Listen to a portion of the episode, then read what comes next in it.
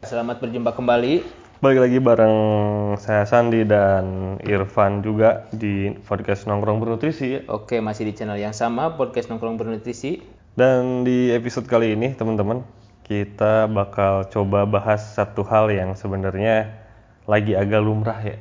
Iya, pas banget kan momennya tuh bulan-bulan ini tuh, wah lagi panen lah. Lagi marema Sundanya mah. Ngomong-ngomong udah datang kondangan bulan ini? Yang ngundang tuh 8. Berarti ada setiap weekend ada lah ya. Ada, tapi yang datang cuma dua. Memang bulan ini padat-padatnya, apalagi mungkin di umuran kayak kita nih, umuran lagi matang-matangnya lah ya. ya, lagi masa produktifnya ya. Dari segi kerjaan lagi produktifnya, dari lagi kesuburan, lagi subur-suburnya. Ya, Jadi istilahnya dianggap waktu yang cukup ideal untuk melakukan pernikahan. Eh, jadi tema kali ini kita mau ngur- ngurusin tentang nikah ya. Ya, nikah tapi bukan nikah dalam pandangan agama, bukan dalam pandangan psikolog juga sih gitu kan. Nikah yang biasa aja lah, nikah yang reguler gitu, bukan yang cewek sama cewek, yang cowok sama cowok enggak. Kita reguler Ya, standar. cowok sama cewek gitu kan. Kita mulai dari mana dulu nih? Jadi kita akan jelasin dulu bahwa di episode kali ini kita akan bahas gambarannya sih kita ngasih judulnya ya. Eh, ketika teman kita menikah, Iya, apa yang kita rasakan? ya pilihannya tuh dua. Kalau nggak sedih itu seneng. Ya, ya, ya, udah, itu kan respon ya. Atau responsif seneng, manusia. kalau nggak seneng sedih gitu. Ya, tinggal pilih lah mau yang mana gitu. Eh, kenapa ada munculnya dua kemungkinan gitu? Karena menurut gue itu sebuah hal yang wajar. Apalagi ketika temenannya dibangun dengan waktu yang sangat lama, udah ngelewatin banyak momen tuh. Dari mulai hal yang penting sampai nggak penting, hal yang mencerdaskan bangsa sampai membodohi diri sendiri, rasanya bakal beda gitu. Udah, udah kayak hidup semati lah ya. gitu. Ya, ya udah kental lah, kental. Gitu. Eh, ketika tadi aspeknya ada dua yaitu respon kita akan bahagia atau sedih, kita coba satu-satu deh. Mhm. Jadi kalau misalkan teman kita nikah nih, teman dekat nikah, kita tuh bisa seneng. gitu. Soalnya seneng itu karena ya bersyukur akhirnya dia bertemu dengan jodohnya. Hmm. Ya dia juga ada yang ngurus. Kalau untuk cowok, kalau untuk cewek ya berarti ada yang membimbing. Ada yang ngejagain juga ya. Eh, eh, ada yang setia nemenin. Ya minimal teman kita gak akan sendirian lah ya. Hmm, Atau tiba-tiba ngechat malam-malam. Lagi apa? Akan Gimana? mengurangi, akan mengurangi kerendemannya lah gitu. Karena dengan memiliki pasangan yang udah terikat sakral dalam pernikahan mungkin eh, mereka lebih tertata hidupnya sih ya. ya akan lebih teratur juga. Hmm. Dan ya semoga dan harusnya jadi ngebawa mereka teman-teman kita entah yang cewek atau cowok jadi lebih baik sih harusnya. ya mengarah ke yang lebih baik lah Hmm. Ketika dia cowok gitu kan bisa jadi ada yang ngurusin, ada yang masakin gitu kan, ada yang ngurus kebutuhan di rumahnya. ada yang bangunin Ya itulah. Dan ketika dia cewek ya jadinya ada yang ngejagain, ada yang ngebimbing, ada yang ngayomin gitu kan. Bahkan ada yang bantu eh, untuk ngebentuk arah hidupnya ke arah mana nantinya. eh ntar biasanya kan kalau kita saliman ke atas nih kan salim saliman tuh Hmm. ke pengantinnya Pelaminan. ke pelaminan terus kitanya nangis eh, yang pengantinnya juga nangis itu abis itu harusnya dicat lu tadi seneng apa sedih Pastiin dulu ya. pastiin dulu iya. Terus nangis tuh nangis bahagia tuh nangis sedih gitu.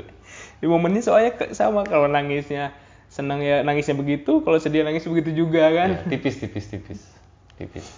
nah kalau sedih nih biasanya karena kita merasa kehilangan Ya, karena ketika sedih itu ya mau gak mau tadi gitu ketika kita bicara histori yang panjang di sebelumnya ketika teman kita nikah ya akan ada sedikit kepukulan juga ke kitanya mungkin ya. Hmm. Ih, saya tegus nikah orang acan ele ya tuh. Ya, minimal ketika pakai parameter kayak gitu gitu kan. Atau enggak itu bercanda. ya ketika eh, dia teman kita menikah bisa jadi eh, ruang gerak ruang atau waktu yang jadi lebih Agak terbatas, Agak itu, terbatas. tidak sebebas dulu. hmm, Terus mungkin ada kecemburuan juga kayaknya. ya bisa jadi. Itu satu mungkin kan. Hmm, biasanya curhat-curhat apa-apa ke kita. Terus ah sekarang mah udah ngecurhat lagi dia. Curhat sama istrinya, Hmm, sama suaminya.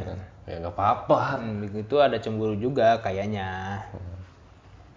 karena udah waktu udah masanya men lah gitu kan. Betul itu ada waktunya juga. Dan memang waktu untuk kebersamaan kita juga akan berkurang. Mm-mm. makanya ketika tadi teman kita menikah kita bisa bahas soal waktunya nih gitu kan. Akan ada perbandingan nyata ketika sebelum dan setelah teman kita menikah. Dari sisi waktu gitu. Mungkin kalau sebelum nikah ya nongkrong nongkrong aja gitu kan. Kadang sampai lupa waktu gitu. Apalagi anak kosan. Lagi anak kosan gitu kan. Eh, peduli amat besok pagi kerja gitu.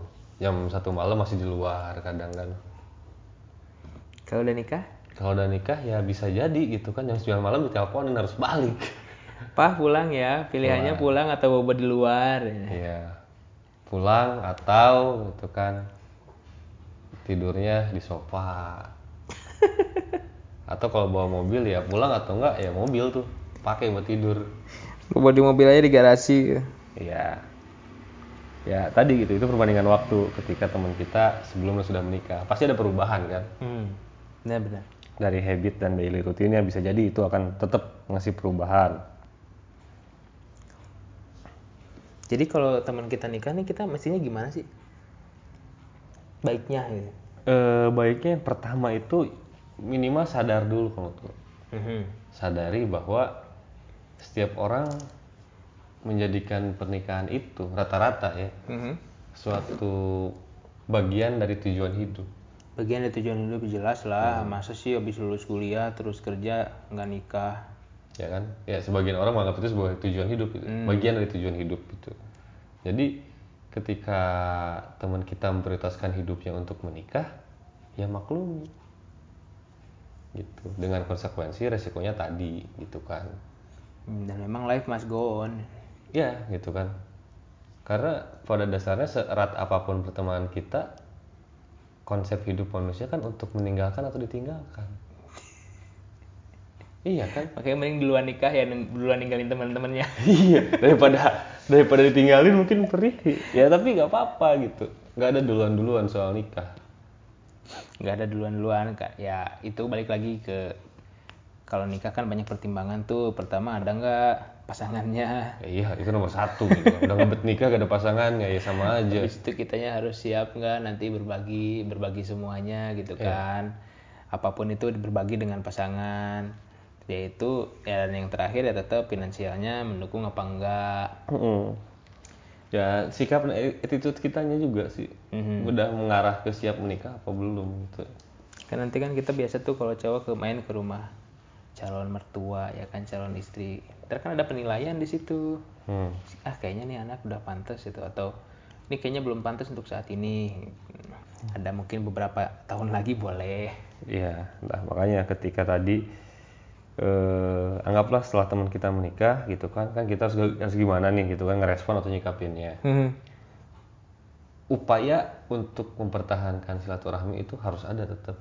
benar Salah satu upayanya mungkin yang paling simpel itu adalah sebelum lebih jauh bicara soal gimana nongkrong, gimana jalan-jalan bareng lagi, Mhm. kita kenal pasangannya dulu.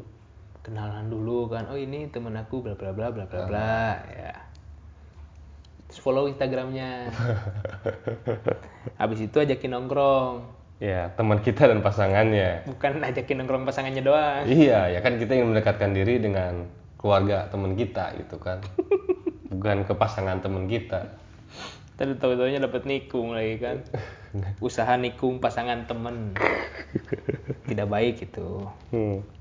Sampai akhirnya ketika eh, kita udah berusaha untuk mendekatkan diri kita dan keluarga baru teman kita, Mhm. barulah kita coba cari waktu atau ya kesempatan untuk bisa nongkrong bareng silaturahmi Ya apakah kita main ke tempatnya dia atau undang. atau dia main ke tempat kita Iya. atau kita janjian. Karena pada akhirnya gitu kan yang bisa menjaga silaturahmi pertemanan ini adalah siapa yang mau berusaha dan siapa yang mau toleransi juga. Ya tetap harus ada dua-duanya harus kalau misalkan kita pengen nongkrong dua belah pihak harus berusaha gitu. Kalau sebelah doang kan bertepuk sebelah tangan. Iya, main rebana namanya. Kalau tepuk sebelah tangan tuh main rebana. Kita jangan terlalu baper kalau satu saat, duh maaf gue nggak bisa datang. ya udah jangan jadi pundung udah nggak usah diajakin lagi dia kemarin jadi ajakin nggak datang jangan ya jangan kayak gitulah gitu karena ya balik lagi gitu kan teman kita pun di kondisi yang mungkin ya ini tujuan besar hidup dia juga gitu kan untuk menikah tuh gitu Da- dalam batin kecilnya pasti ada sih satu ruang untuk tetap pengen nongkrong bareng-bareng pengen ngumpul bareng-bareng gitu kan tinggal momennya aja mungkin yang belum pas Iya, makanya kita harus sadar karena gue pribadi sih gitu tiap temen gue menikah, gue udah mengikhlaskan, sih, mencoba. ya, itu udah saatnya Iya, udah saatnya gitu. Terlepas ke depan dia akan istilahnya tuh tetap ngumpul bareng atau enggak ya itu urusan belakangan gitu. Karena yang pertama adalah ya ikhlasan dulu aja gitu. Ikut berbahagia dulu lah gitu. hmm. Ikut berbahagia itu kita tunjukkan gitu. Tapi kalau kita bersedih jangan ditunjukkan. bahagia dengan datang Bahagia dengan datang gitu. ngucapin selamat minimal Iya gitu kan. Dalam sedihnya ya gak usah ditunjukin lah gitu kan. ntar aja belakangan sedihnya belakangan itu. Jadi ketika teman kita menikah, kita selalu punya dua pilihan kan ya, sedih atau bahagia dan itu sangat manusiawi. tidak apa-apa Tidak okay. apa-apa, tergantung gimana cara kita ngelola keduanya. Ketika kita bahagia, representatifnya kayak gimana, ketika kita bersedih, representatifnya akan kayak gimana. Hmm. Begitu. Dan jangan pernah bersedih ketika teman menikah sebenarnya tuh. Pokoknya datang harus seneng-seneng ya Senang senang, doakan malahan, doakan, doakan. doakan yang terbaik Iya, semoga teman kita jadi lebih baik dengan mengambil keputusan untuk menikah. Hmm. Jadi itu aja mungkin men untuk obrolan kali ini.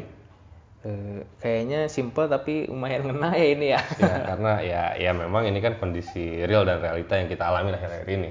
bener banget. Itu aja mungkin untuk kesempatan kali ini. Jangan lupa. Untuk di follow Instagram kita dan pantengin podcast Nongkrong Nutrisi di beberapa platform. Spotify. Eh, Apple Podcast, iTunes. Anchor. Banyak banget ya kita promosinya Iya, ya udahlah ya nggak apa-apa. Kita ngasih ruang buat teman-teman akses biar lebih gampang.